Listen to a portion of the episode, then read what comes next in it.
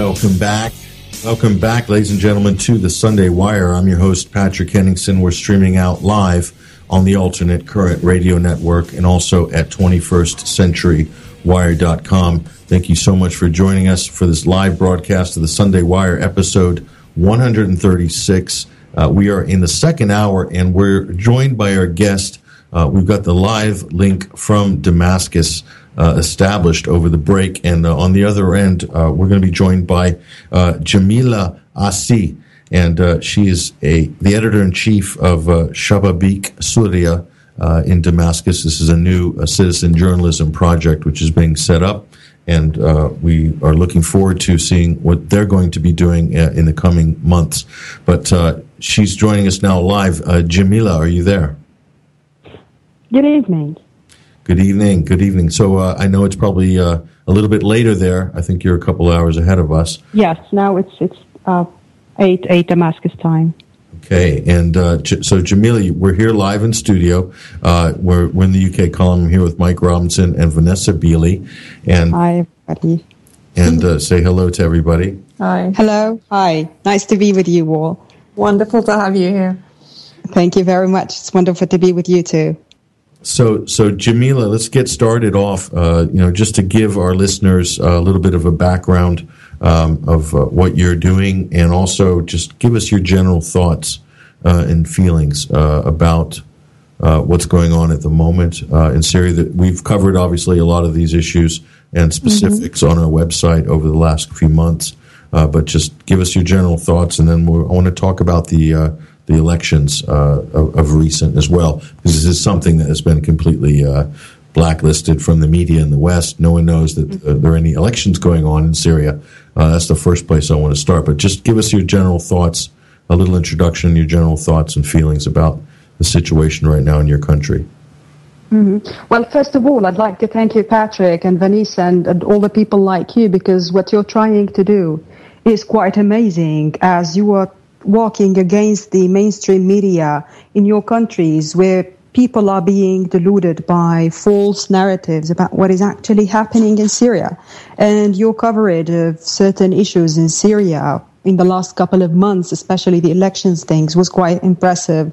And also um, many other activists um, on social networks and uh, blogs and websites, they're trying to do their best to show the truth about what is happening in Syria because the war in my country is now actually expanding and it's reaching Europe and it's reaching um, Asia and it's reaching everywhere. So uh, what you are doing is really great. I'd like to thank you first of all for that.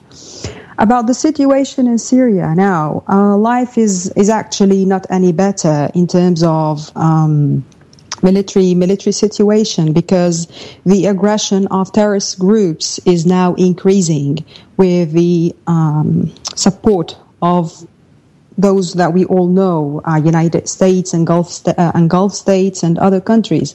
So now the fighting is getting worse. And um, today, um, many terrorist groups announced that the uh, cessation of hostilities is dead for them. They no longer uh, agree on that.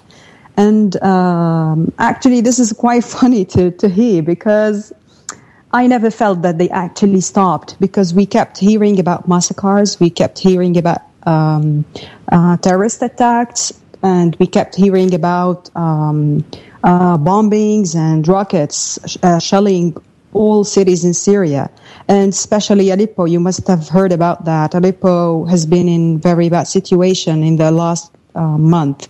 And last massacre also we heard about was in Al Zara in Homs, where um, we still don't have an official number at the beginning they were like 50, 70, and now people are talking about 100 to 120 people slaughtered in their house, in their houses because of their religious beliefs or because they did not belong to, um, to those um, armed militias or terrorist groups, better to call them.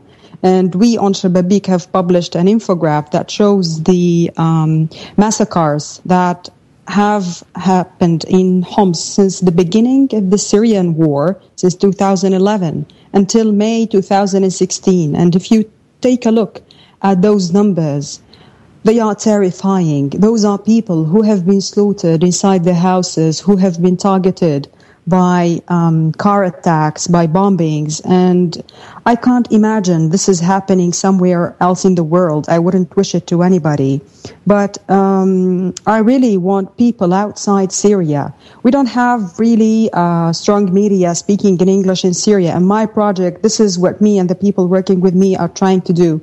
We're trying to deliver an image of what is really happening in Syria, of what is being kept from the public in Western media. Like, I, I can't remember uh, the CNN or BBC or, or Fox News or other journals, important journals, talking about those innocent people who were just murdered because they lived somewhere that was secured by government forces. That was their crime. And uh, now we're trying to uh, show people things that they cannot see anywhere else. I hope that this project will develop to be something bigger and stronger. And hopefully next month we will be launching a website where we will be welcoming um, different contributors to share us their opinions, their experiences, even uh, their reality. People sending us live videos, live photos, and live coverage from where they live because um, reporters and news agencies, some most of the time, choose what they want to broadcast, but people who live the suffering are the ones that can give you the true image. The situation now in Syria is um, it's really really hard to put it in in one sentence or to say that it's all bad or it's all good. It's all bad because we're still losing people. There is still blood in the streets. There are still people kidnapped. There are still families that have been displaced, um, mothers who have lost their sons, brothers who have seen their sisters being raped before their eyes, people who have lost all their life. And um, so socially, the life is not any better now because around 12 million Syrians have been displaced. That is no secret to anybody. Part of them was displaced inside Syria and a big part of them was um, left somewhere outside Syria to Turkey or to Europe or other places. And um, so this is really sad. Financial situ- situation now, economic economy is in its worst situations. Now, um, one US dollar is for about 650 Syrian pounds.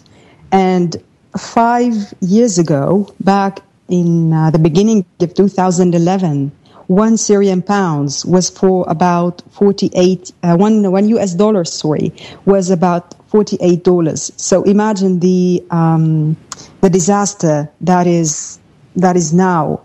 And when you have bad economy and we, when you don't have security all over the place, you can, you can imagine, um, the situation there.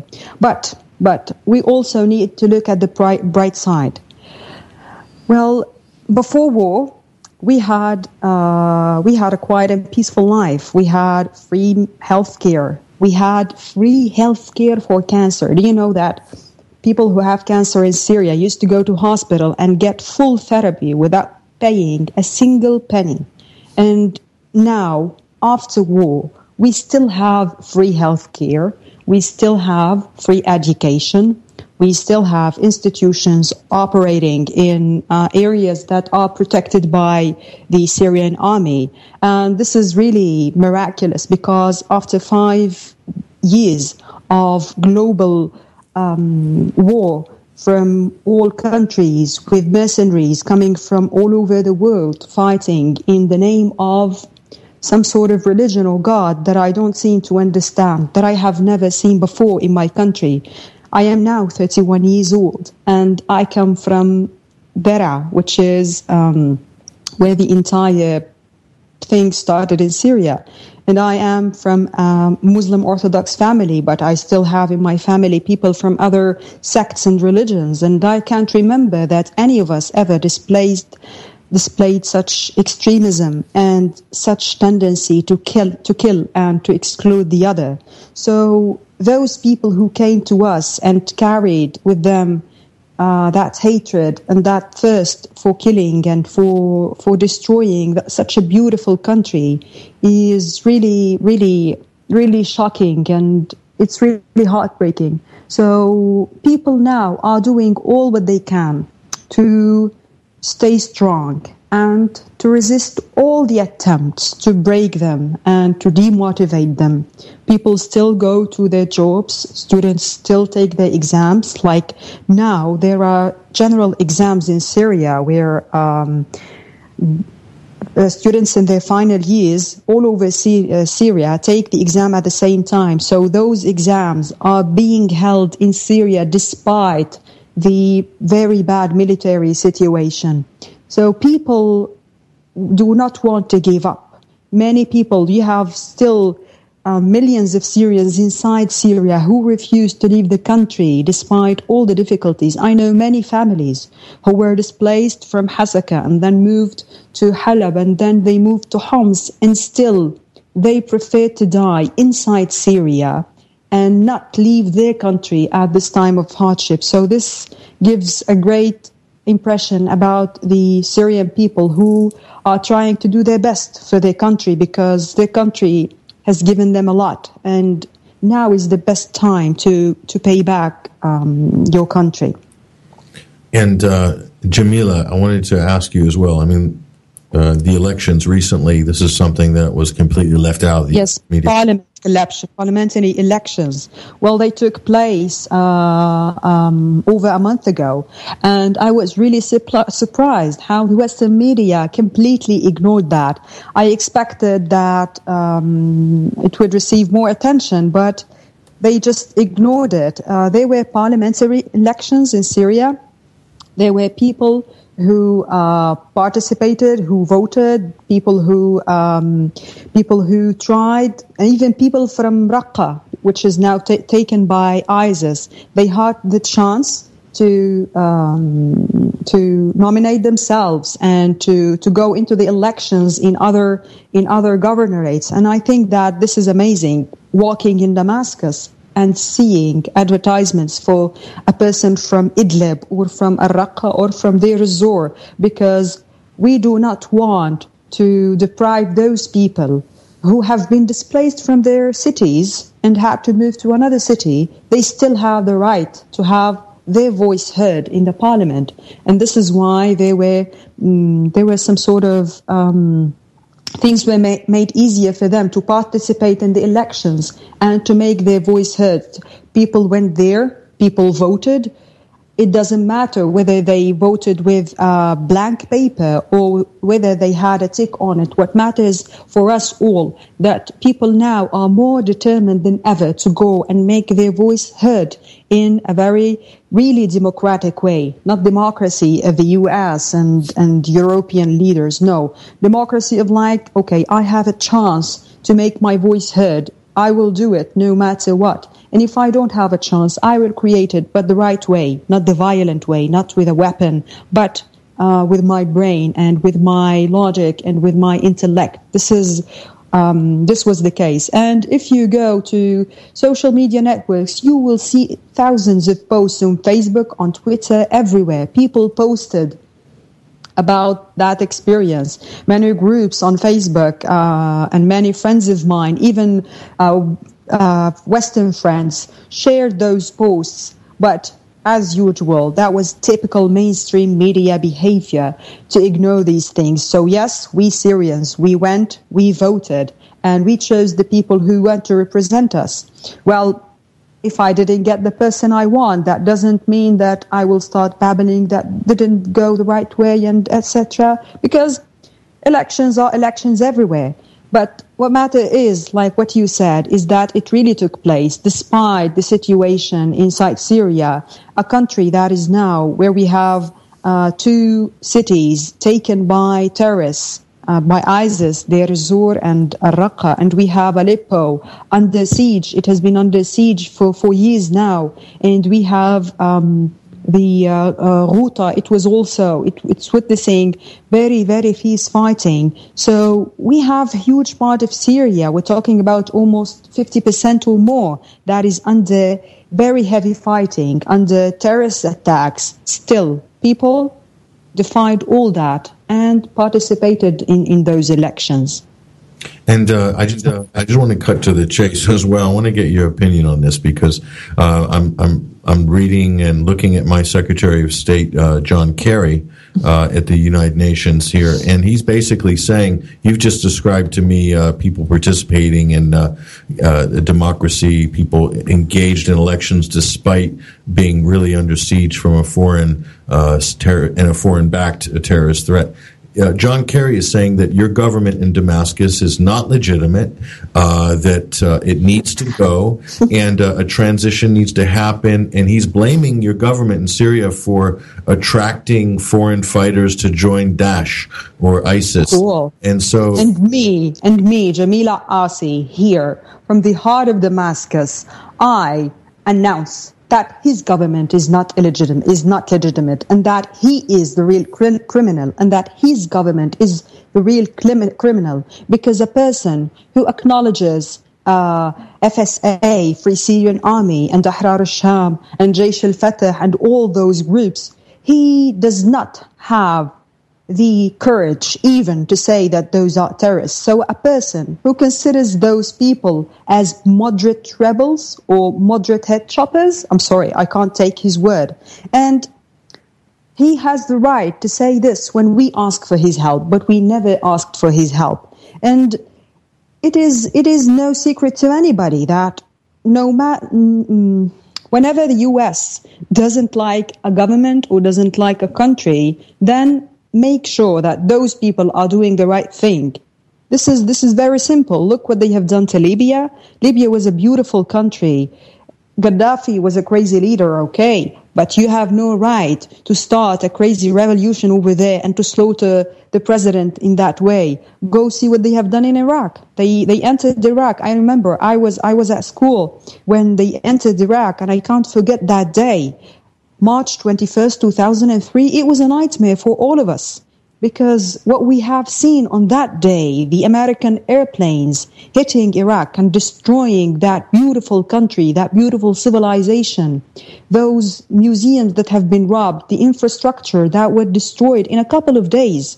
Is that democracy? Is that US democracy? Afghanistan that has been also destroyed systematically by US and UK governments, Tony Blair and Bush and all, all their attorneys and all those people. Yemen now, Yemen, in Arabic we call it Al-Yemen al-Sa'id, it's happy Yemen, and now it's anything but happy. And all of, all that is because of US foreign policy. It's, it's not peacemaking policy. It is terror, terror creating policy, terror sponsoring policy. So I don't think that he has any right to condemn how we run our country, especially, especially the day and night. He is shaking hands with, with one of the leaders of the most extremist states in the world, which is Saudi Arabia. He benefits from that government and he takes money and he takes oil and he takes everything. And so how can I trust a person who shakes hands with a Wahhabi, with an extremist and ju- trust his judgment? Who is he to say that what I'm, what I am doing is democratic or not? This is, this is not, this is not his right at all. No. I mean, uh, how does the? Um, I have to ask this question again because how does how do you and people who you speak to in Syria? Can you imagine uh, a, U, a United States government, uh, Washington D.C., who has openly admitted that they're flooding your country with weapons, illegal mm-hmm. weapons, TOW missiles, guns, uh, who are cash uh, U.S. Mm-hmm. military special forces trainers to mm-hmm. work with what they call rebels, which we know are terrorists, mm-hmm. and, and, then they're they're wanting to dictate the terms of peace at the same time. Meanwhile, they're undermining your country under the table. But mm-hmm. but not even under the table, over the table, open. Mm-hmm. Mm-hmm. So how can people up? Yeah, people how, how here. Do you this? How do you see this?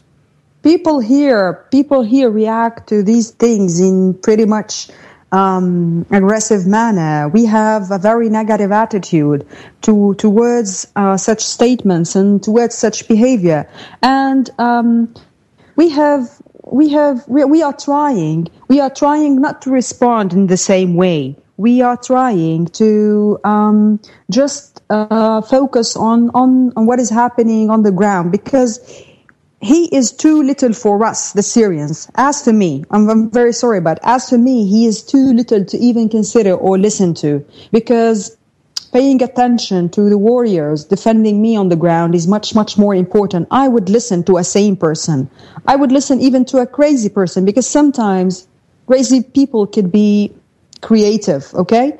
But a person like him, he sounds like a drum. So people here just got used to those statements and now they don't pay heed to them because more or less it's it's nothing more than babbling it's and actually actually this sort of babbling have has increased recently after the uh, progress that has been made on the ground after the um, Russian intervention. So those those statements by Kerry, by Obama, and by all uh, United States government, they are we keep hearing them every day. How do we react to them? Actually, we don't give a damn to, the, to those people. Why? Because we know that talking does nothing. Only defending your country with your word and with your weapon and with your brain is what protects you. If you if you keep listening to those people, you will gain nothing. Okay, so we don't actually. Um, and the threat that he made today also was was really really crazy. Explain that threat. Just explain what that threat is for our listeners. Well, today, today I, I, I read this uh, this morning where he spoke. He said something like, uh, "If um, if middle uh, if Middle East countries do not uh, stress or do not pressure uh, Syrian regime to um, to to to go away, and then." This will be an endless war in Syria. So again, once again, they clearly and in a very, very rude way, they announce that yes, we control whether this war continues or stops because we are the ones giving funds. We are the ones giving arms. And this is very much contradicting to what they say, to what they claim, because they claim to have the, the, the intention to cooperate with the Russians to target uh, terrorist areas. Well, coalition uh, has been there for almost three years now, and it was led by the U.S. Why hasn't the coalition been able to prevent ISIS from entering Palmyra? Why hasn't the U.S.-led coalition prevent uh, ISIS from putting Aleppo and, and ISIS and al-Nusra and Jaish al-Fatah and all those groups that to me are all the same. I have I cannot distinguish between all of them. To me, those are only names, but in heart they are one. So why hasn't the coalition been able to open the uh, to to to remove the siege from Aleppo? Why hasn't they been able to liberate Al-Raqqa or to um, to liberate Al-Ghouta like has been done last month? I can't understand that. So they say something and they do the opposite. And this is why we really stopped paying heed to them long time ago. And the threat that he made today is actually nothing to us. It's not worth a penny for us. Why? Because we have real soldiers on the, on the ground defending who have left their lives, who have left their, all their dreams just to defend a small piece of land on this planet. And those soldiers, they are the only hope that we still have. People who insist to stay inside Syria. I guess that all those people who have been displaced from their homes and decided to stay inside Syria despite the bad situation, what they have done is the best reaction to Kerry's statements and to his threat today. People who are going back to their homes in many areas in Syria. In Homs, many people returned to their neighborhoods what these people are doing is how we react to, to, to such statements. This is the, the, the, the easiest answer that I can think of. We do not react to him by um, answering back or by throwing statements and announcements like he does. No. We answer and we fire back by resisting and by surviving and staying strong inside our country and by trying to show the truth through social media, through the written word, through websites and blogs and etc. So this is the best response that we have. This is the best reaction that we have is to uh, stay standing and not give up at all. Yeah, the uh, threat that was made uh, by the U.S. Secretary of State John Kerry was basically that, uh, just to reiterate what you said, that if, if the uh, Middle East doesn't put pressure on uh, the Assad regime, as he calls it, uh, to leave, then this war will continue, the fighting will continue, the destabilization will continue. And we have a, a term in, in our culture, Jamila, it's called a protection racket. And this, mm-hmm. this is when the mafia comes by your house or your shop or your business and s- someone comes and smashes your window and then the mafia comes by the next day and says, well, you know, it's a shame what happened to your uh, business and your neighborhood, uh, but if you pay us $500 or you do what we say, we'll, we'll make sure it's safe here. In other words, exactly. There'll be, exactly. No more, there'll be no more crime. So as long as you cooperate with us, this is called a protection racket.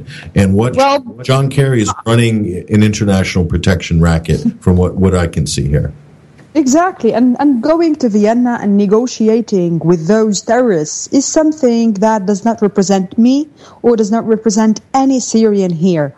All those people who went to fancy hotels in Turkey, in uh, Sweden, in Geneva, in, in Vienna, all those people who left Syria and then had one tone to repeat all the time bombs and battles and and change regime and, and all those things they do not represent me or represent any of the Syrians who stayed here. So negotiating with those people was not our choice. It was not my choice. I would never, I would rather be killed than negotiate with somebody who thinks that the other person is an infidel just because he doesn't repeat the same phrases or does not have the same belief. How does he accept as a democratic, liberal American who comes from this great country and that knows all ethnicities, that has people of all colors, that has the greatest diversity in the world? How can he accept to negotiate with somebody who now threatens his country? Those extremists now threaten America and threaten Europe. We all saw the attacks on Paris. We all saw years ago, very like, or I guess 10 years ago, attacks in London, attacks in Madrid. Who did those uh, attacks? Extremist peoples who have no brains, have only hatred. And he is negotiating with those people. So um, this does not represent us. We did not choose this. We only understand and one thing. We understand that those terrorists killing us, destroying our country, destroying the infrastructure, destroying our lives, our dreams, our past, and our future. Those people, once you stop funding them, Mr. Kerry, once you stop paying them money, once you stop giving them arms, and then when they leave our country, and when they are all put to courts in their countries, all those jihadis, when they come back to their countries, when they are put to court, when they are put to prison, and when they are, when they are fairly punished, then we might, we might, I'm not sure, but we might be ready to talk with anybody all over the world. Now we can only trust those who are helping us, people who came all the way from their country, like Russia, and who are now targeting terrorists. They are our allies. So if you want to be an ally, yes, but for the past five years, you have been nothing but an absolute devil. You have been the greatest enemy to us because all what you did was just nurturing those, those criminals that are slaughtering us every day with every sunrise and every sun, sunset. You are slaughtering every Syrian citizen staying inside Syria. So you have no right to threaten and you have no right to legalize or illegalize things. You have no right to judge us whether we are democratic or not. So it's, it's very easy and very obvious. And I hope, I hope that people in Europe, people in America, people in Asia, people in Africa, people all over the world just, just turn off their TVs and stop listening to mainstream media. Let them go listen to those people who are inside Syria. Let them listen to activists, foreign activists who are now taking the risk in coming to Syria, Many people, I don't know if you have heard about that, but many people have come here, many activists like Eva Bartlett, like Janice Kortkamp, like Tim Anderson. Now there is an Australian sports team here in Syria. All those people, despite the mainstream media propaganda, they refused to believe that. They packed their bags and came all the way here to Syria to see what is actually happening and to tell the people back in their country what is there happening. So this is this is a special request from me, a Syrian modest um, citizen, to all people of, of the world. Imagine that what is happening now in Syria is happening in your country. Imagine that a Zara massacre happened in a village near London or in a little town near Paris or in a very little and modest um, town near maybe, I don't know, Berlin. Just imagine, imagine one people being murdered with cold blood in his bed. Imagine that happening in your country. I bet that you wouldn't like to see that. So if you don't want to see, to see that happening to you, and I don't hope, I don't wish that anybody on earth, even my enemy, I don't wish even my enemy to see what is happening here. So all people should just try to close their eyes and listen to the sound of truth. Listen to us, Syrians, who are inside Syria and who are not just repeating blind propagandas of mainstream media. Try to listen to those activists, those independent activists who came all the way here to Syria. Go, go to their uh, social media pages, to their websites, try to contact them and see what is happening. And by the way, you can come here. Now, it's in cities, it's, it's much more secure than before. We are moving a bit more freely. And cities like Damascus, like, uh, like Homs, like Latakia, like Tartus, like Suwaida, all these, those cities are now, the heart of cities is secure. And many people came here were shocked that we, we live a normal life.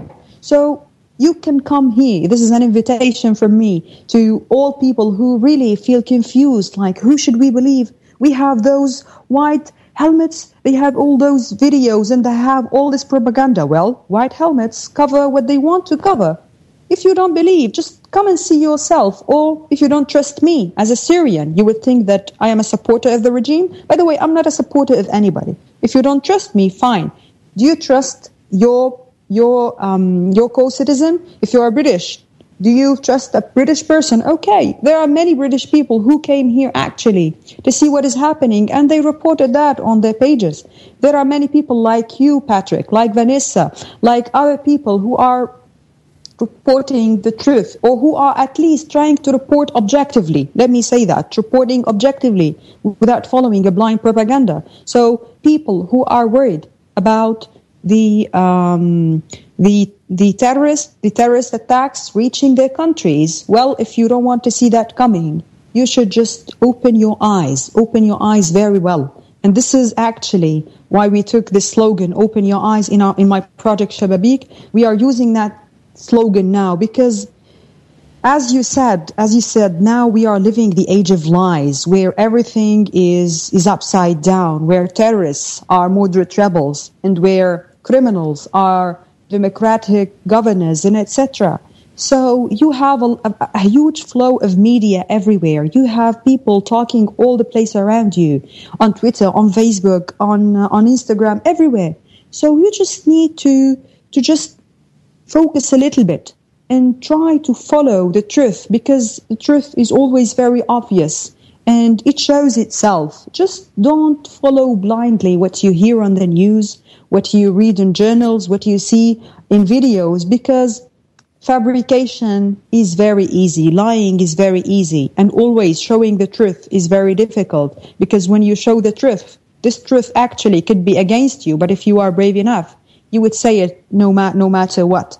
And recently, uh, somebody on Facebook, uh, an activist who started working with us, not a long time ago, Lynn Ibrahim, she wrote a very interesting article. It was very critical, talking about Russian mercenary um, uh, who liberated Palmyra. That was very much, very much critical for, for people to, to accept because talking about Russian mercenary here, it was not acceptable. We know, okay, we have Russian Air Force, but she had a point of view and she had some sort of solid argument. So people listened to her, even though they did not um, find it easy to accept what she has presented it presented. But she presented it in a very logical way, in a very argumentative way, not just like using ready-made statements stuffed into videos or articles that like um, uh, mainstream media is doing. So this is this is something really important for people to, to pay heed to now. I think.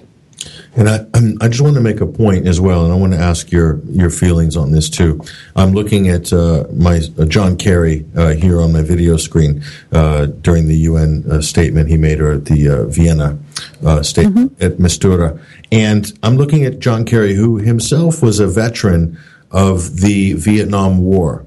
Uh, which was a very uh, bloody war, which was very damaging uh, to the social fabric of the United mm-hmm. States during the 1960s and 70s. And this is a war where there were the U.S. lost uh, on the battlefield 55,000 uh, young young men mm-hmm. whose average age was 19 and over a period of 10 years. Now, I want to, and this is uh, the United States with, at the time, a population of about 280 million. Now, I want to put this in perspective.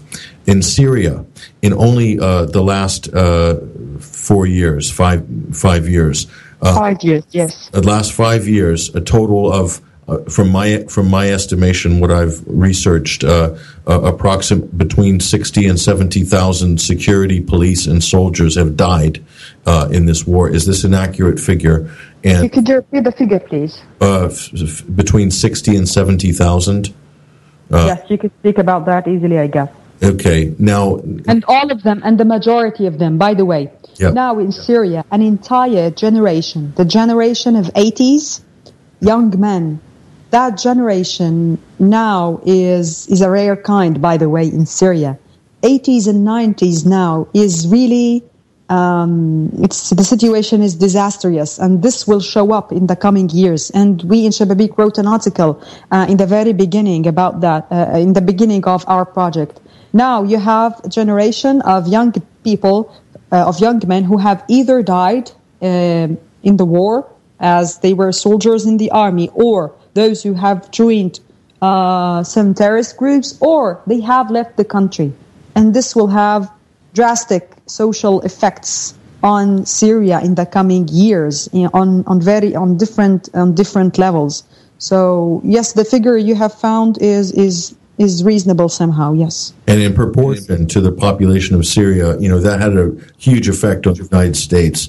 Um, but so the effect on Syria as a country, on the society, on the culture, on families, I'm sure that you know every single family who you know or speak to has somebody who has lost somebody. I have personally, I have personally lost, lost, um, uh, lost uh, my cousins in, in this, in this ugly fighting. And there is no Syrian family from any religion, Christian, Muslim, or any other uh, sect, uh, different sects all families have lost a beloved person, all families, and if not uh, th- that, kidnapped. Now, stories of kidnapping are really horrifying. Only last week, uh, there was this really sad story in Damascus, in um, Al Mu'addamiyah, where a young woman with her um, three months old baby, she she disappeared. She was going to the doctor, and then her neighbor offered to uh, to drive her to, to her destination,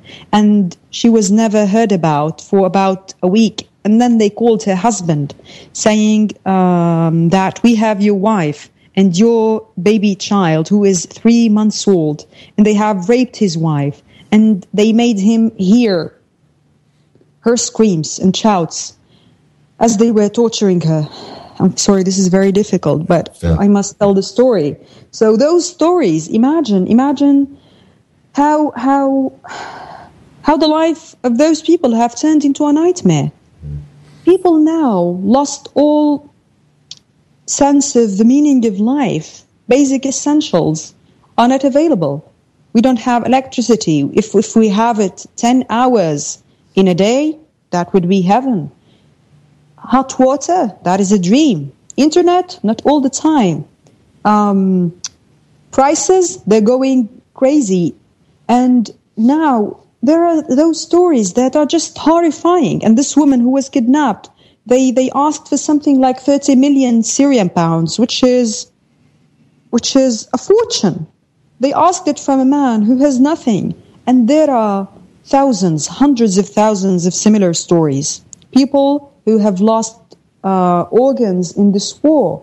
People who have lost their entire family. Go and see stories about children who now sleep in the streets, sleep in gardens, sleep in parks, because they have no place to stay, because they have been displaced, and in the new place where they live, they've they lost their family. So it will have disastrous effects on Syria. And actually, I am personally terrified, terrified about what is happening, what is going to, what is the situation going to be later, because now, actually, what is happening with all the noise around us and all the fuss and all the fighting, we still don't have time to, to really understand what is happening. But when everything stops, when the noise stops, when fire, when firing at each other stops, and we all stand looking around us to see that everything is down to the ground, that we have lost all our past life, and that talking about a future is not as easy as it used to be. I think that is the terrifying moment when we would be looking at each other after we are all somehow metaphorically naked. We have naked each other because now that who who opposed the regime and that who was pro-regime are still in the same country. And after everything finishes, we will be looking at each other and say, look what we have done. We have allowed strangers to come inside our country just because of our political views. Well, if we stood one hand we could have prevented much of that destruction, or at least we could have decreased the amount of destruction, not prevented completely. So it's really horrifying socially, socially, economically, and politically, military, everything. It's it's really it's really scary because before war, Syrians uh, population we were about 24 million Syrians. 12 million were displaced imagine half of the population was displaced, whether inside or outside Syria as refugees. And refugees, that is another long story that I do not want to, to go into now. But imagine half of the population of your country being displaced and a very huge geographical area is taken by by ter- by extremists like ISIS and al-Nusra and other groups.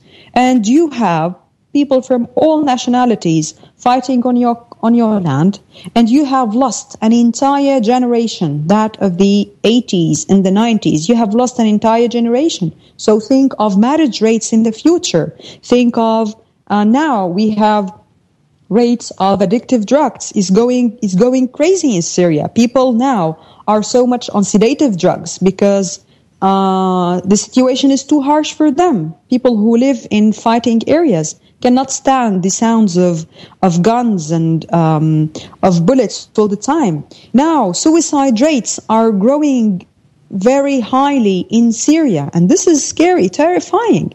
So I think that Vietnam, it was very difficult and it was very bad, but I think that what is happening in Syria, it has never happened before in history. And you will see that. You will see that when everything stops, and I hope it stops soon.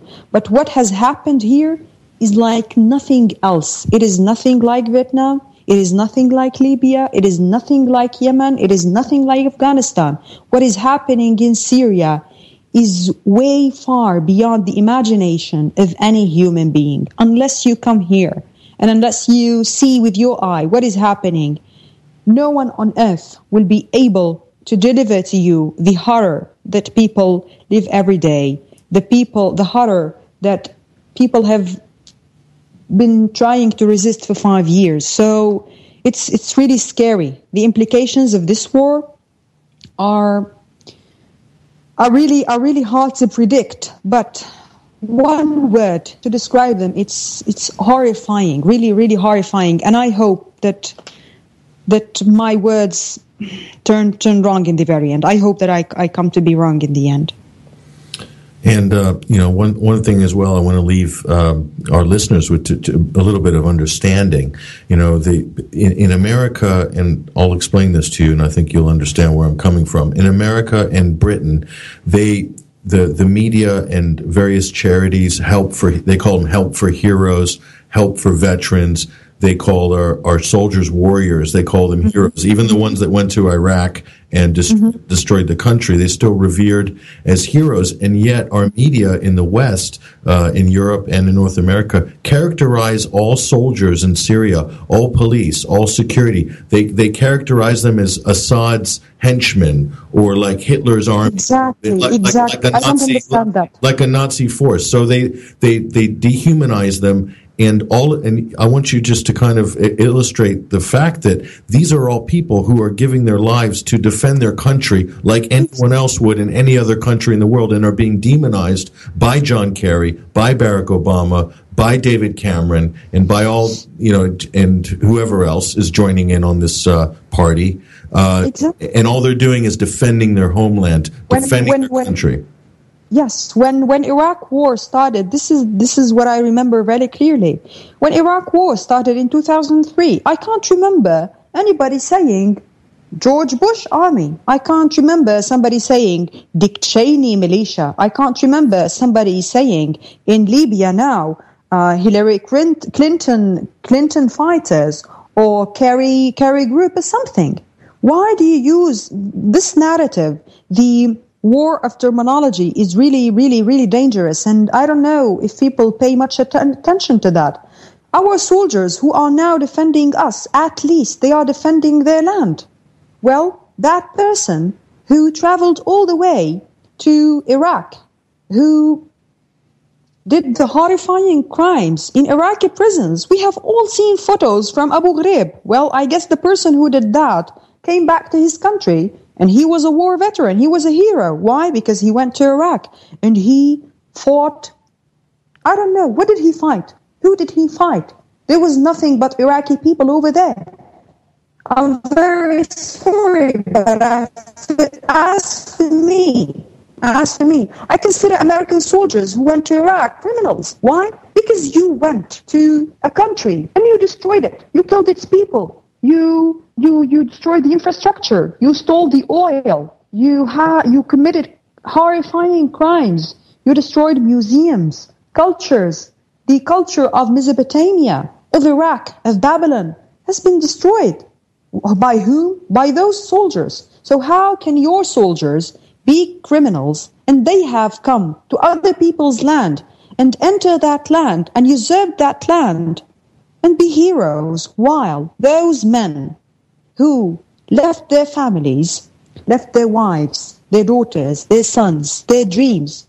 One of my cousins has been in army for five years now. Can you imagine a 25 year old young man spending five years of his life where he is supposed to be enjoying life, being in love with somebody, building a career, establishing for a future, he gave up on all of that and he refused to leave the country as a refugee to go and beg Erdogan to host him in his filthy country.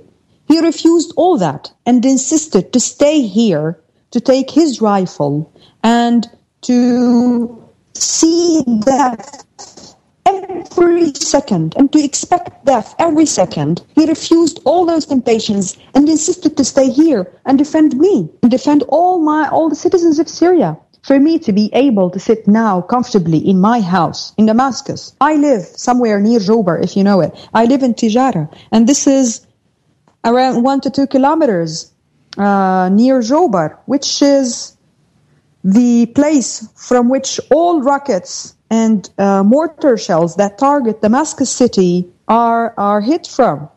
And in order for me to be sitting now in my house, feeling safe and secure, that man gives up his life to defend me and to defend millions of Syrians who still stay inside Syria. So those are the true heroes, not those white helmet bloody things that I can't even stand to talk about them. They really just they just hit on my nerves. Talking about those people as heroes and giving them Nobel Prize?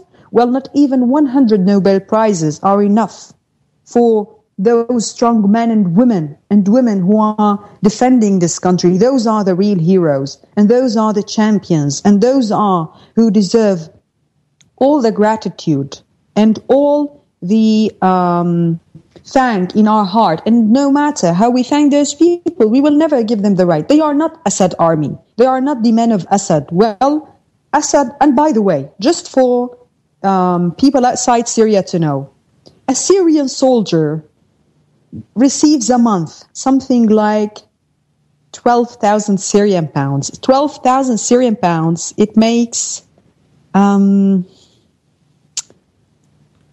we're talking about like so fifty dollars. Less than yeah, less than twenty dollars, dear. Yeah, yeah. So imagine somebody accepting to do what is he is doing for this amount of money. So trust me, those people are not fighting for Assad.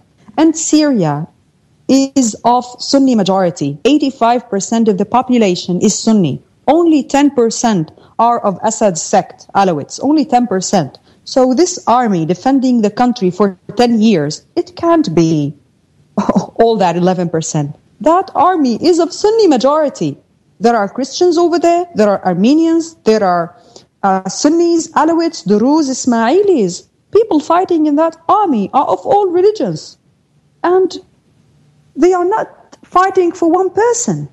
Because if they were fighting for one person, well, that person much give them much money or much uh, luxury, luxurious life to, to fight for him. But actually, they are doing this for their country, not for a person, not for a political party, not for anybody. They are doing it only for this piece of land, this glorious piece of land called Syria. And this is, and fighting is not only by the arms, by the way. So I would like to to, to thank all those people fighting in different ways. Teachers going to schools and giving lessons, doctors going to hospitals and giving healthcare to people, journalists going to dangerous areas, journalists who are trying to write the word of truth no matter what the outcomes or the aftermath is. So all those are real fighters and those are real heroes.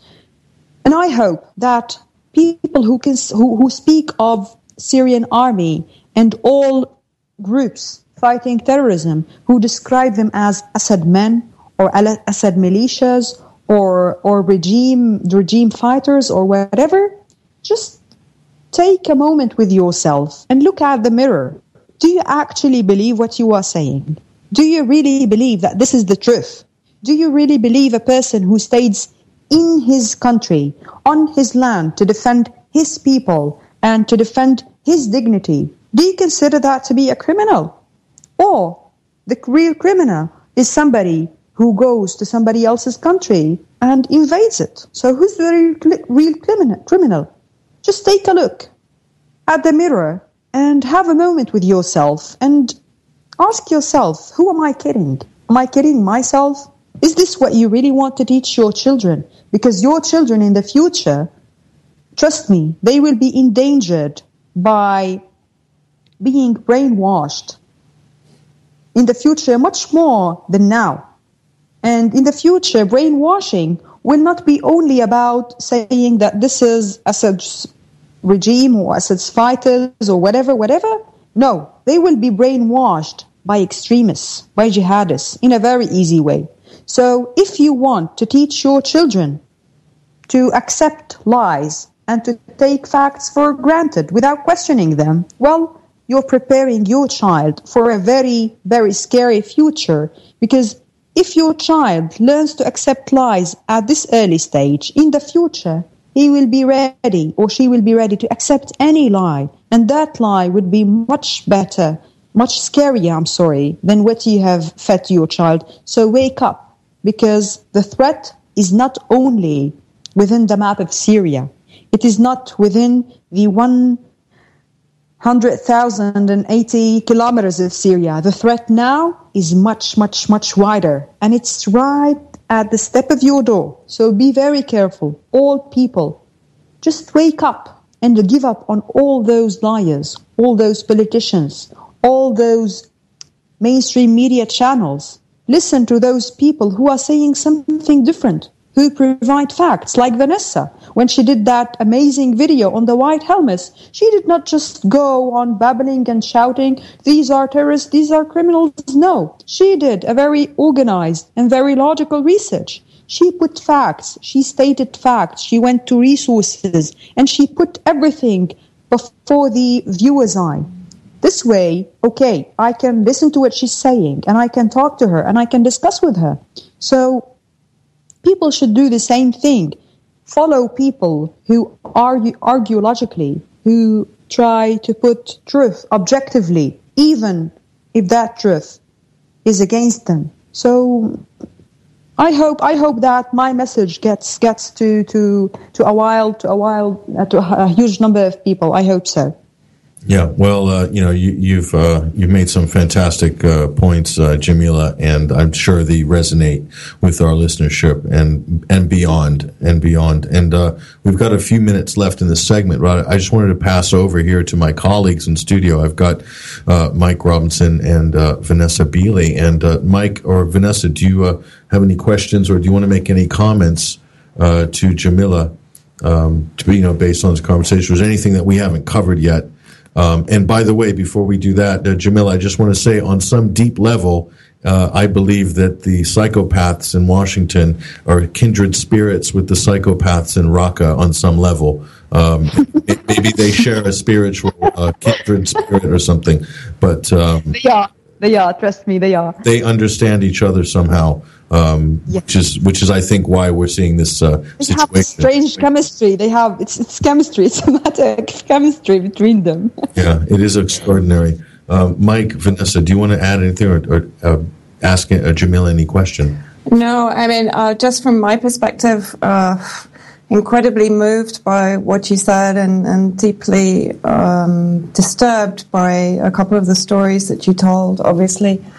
Um, and and I think Patrick, you asked the question that I wanted to ask um, from, right from the beginning, which was, you know, um, these warriors that are on the ground in Syria that are protecting uh, their families, the, the, the future of Syria um, and the past of Syria. You know, they're defending an incredible culture that has existed for centuries that that outstrips anything that America has to offer culturally or, or, from a civilization point of view.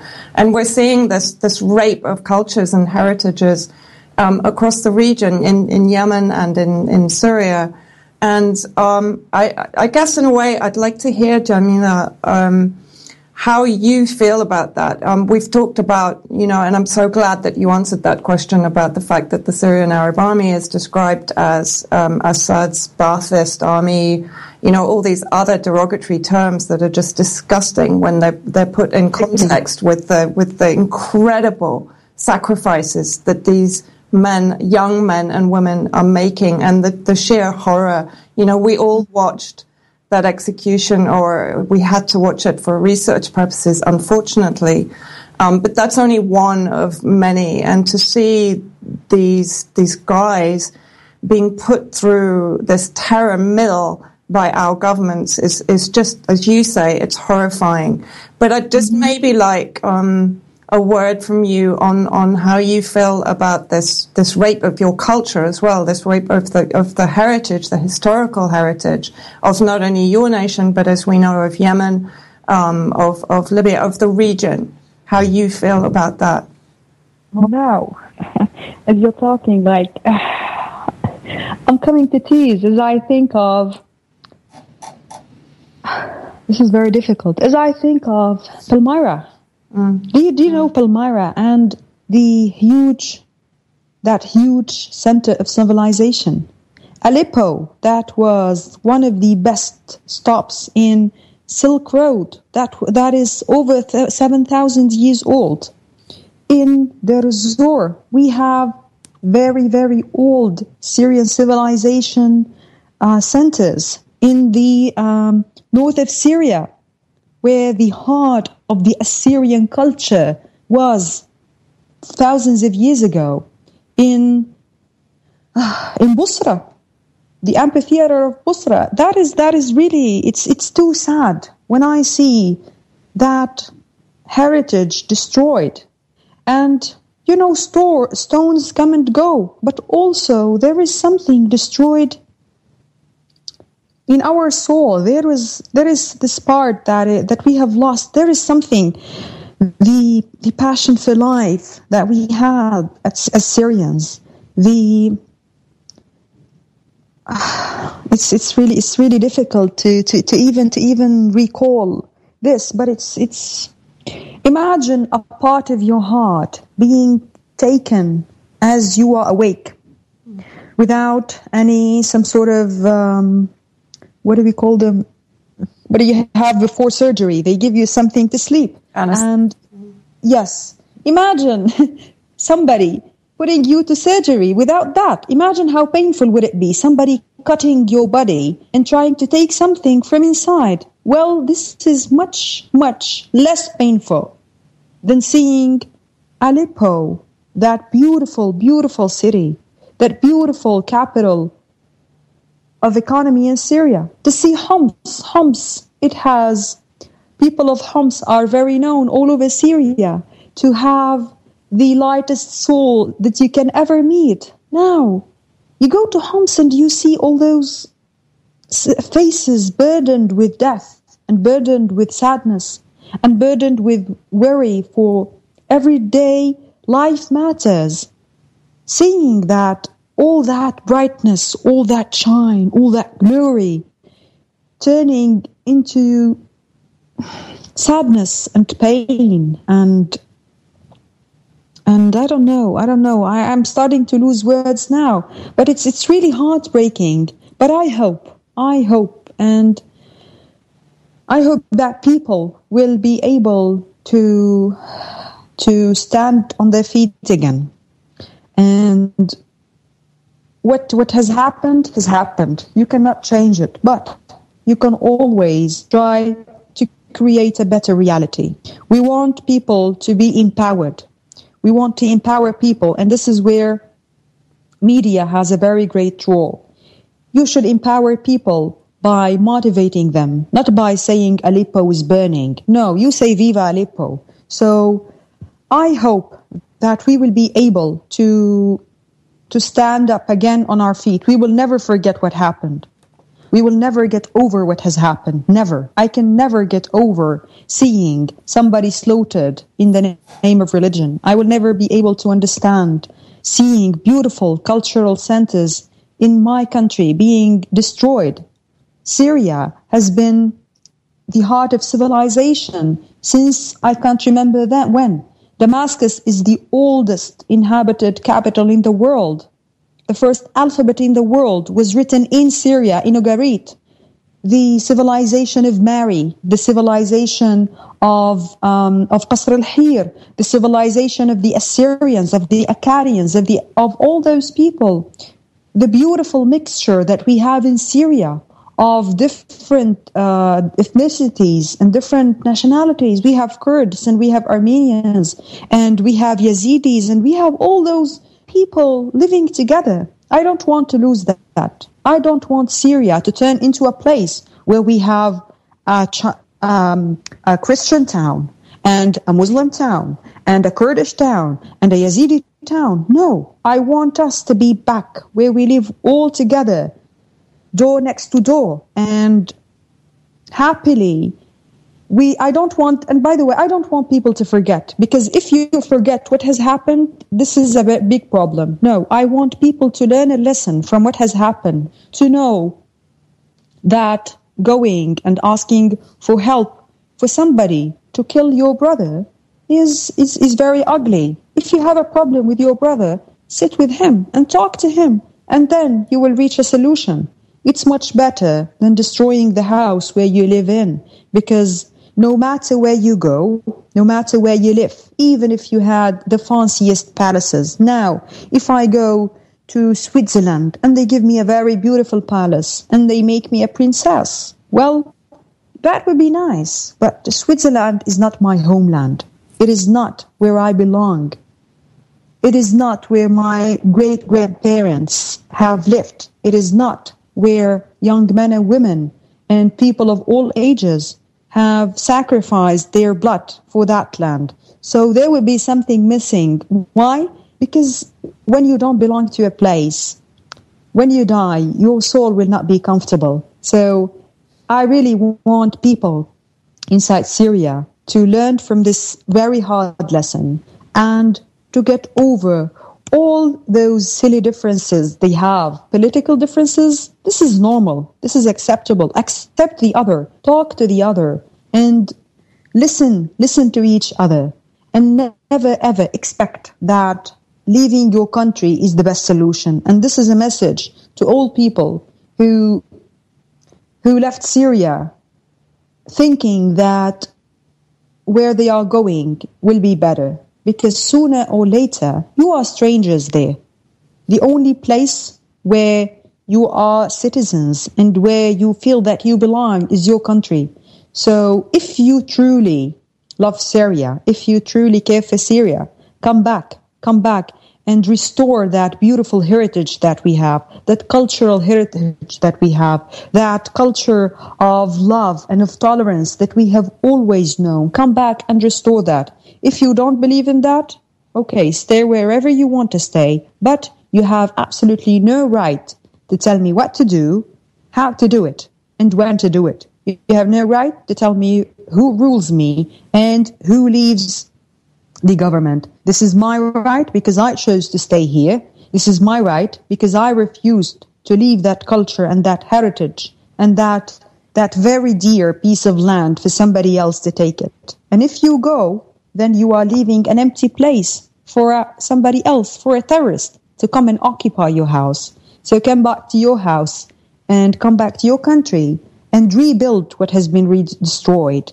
And the stones of Palmyra have been lost. Okay, we have enough time to begin a new civilization, to to work together until our beautiful culture heals and give the entire world a beautiful lesson in how can we rebuild and how can we start something. And the future generations will thank us for what we have done. Children who have who are now five years old, children who were born in 2011 and are now five years old. Try to do something for those children so that when they are 20, they will thank you and they will remember your deeds, just like now we remember the great achievements of Zenobia and the great achievements of all the beautiful civilizations in the past. So life is not only about the past, you can choose to make the past and the future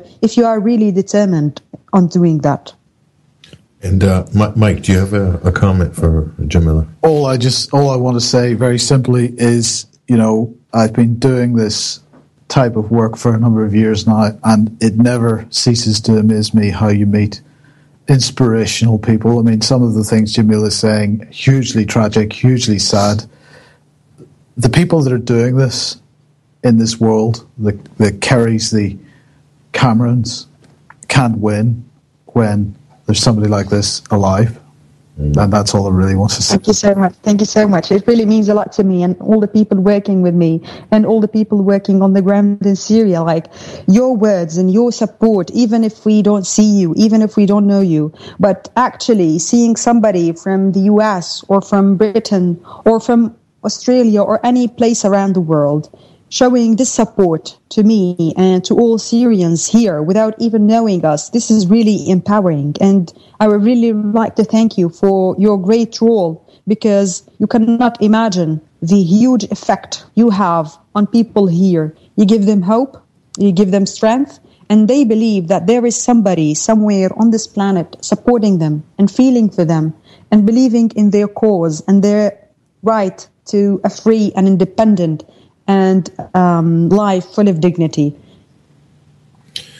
Thank you, Jamila. Um, yeah, it's powerful, uh, powerful statement, powerful testimony by you today. Uh, very valuable for our listeners And uh, I'm Thanks, sure sir. many people will listen to this program, uh, even if they do in a year's time, or two years, or five years' time, um, and to mark the words uh, which were said today, uh, because I believe these are the words of the truth. But uh, thank you so much for your time. Thank you so much. And please follow us on Shababeek on Twitter, on Instagram, on Facebook. We are trying as much as we can to to to cover areas that are ignored by um, by mainstream media, and we welcome any participation from anybody, any material, uh, written material or visual material, because we believe that people are the true journalists. We don't want. Um, any propagandas. We only want people showing the truth. So today I did a very humble a role in delivering the voice of some of the people that I know. And I think that every little participation could be of great importance to all those Syrians who really want to uh, stay strong and to survive this, this ugly and hideous war. And uh, we look forward to the launch of your website as well. Uh, yes, hopefully next month. Shababeek uh, Souria. It would be no. uh, The website would be uh, would be different. It's a kind of surprise. We have a different. We chose a different uh, domain name. That would be a surprise. But um, the I would give you a little hint. Um, we want this website to be some sort of well. The, the concept of Shababeek is a window. Shababeek is the Arabic word for uh, windows. Shubak. So when we chose that name, we wanted to give the impression that come to our windows, the Syrian windows, and look through our windows to see what is happening. Do not go to CNN window or to um, Al Jazeera window. Come and see this window that from which you can see the street immediately. You don't need to have a studio or something. And then the idea developed, and the project actually aims at being able to make those people see through our eyes. We want them to see uh, with a naked eye, without any um, without any filtering, without any propagandas. So we chose a different domain name. That would be some sort of uh, surprise, and I hope that next month you will be able to see um, our website, and little by little, we hope to be able to build something of great use and great benefit to our beloved Syria. And for Syria, we do anything, and um, we resist more thousand years for Syria if it takes. And I hope that what my, what me and people working with me are doing uh, will be of of of good to um, all people living now and people in the future inside and outside Syria, Syrians and foreigners. I hope that we will be able to be as objective as possible and as authentic as possible. And um, we are always uh, ready to listen to all your critiques, all your thoughts, and all your comments. That would make us improve our work all the time. Well, thank you so much, uh, Jamila Assi uh, from Shababeek Souria. And uh, we're going to take a short uh, commercial break, and we'll be back with our next guest after the break. I'm your host, Patrick Henningsen. This is the Sunday Wire. Stay right there. We'll be back after these messages. Tune in Sundays at noon Eastern Time or 9 a.m. Pacific Time for the Sunday Wire for three hours of action-packed talk radio on 21stCenturyWire.com and AlternateCurrentRadio.com.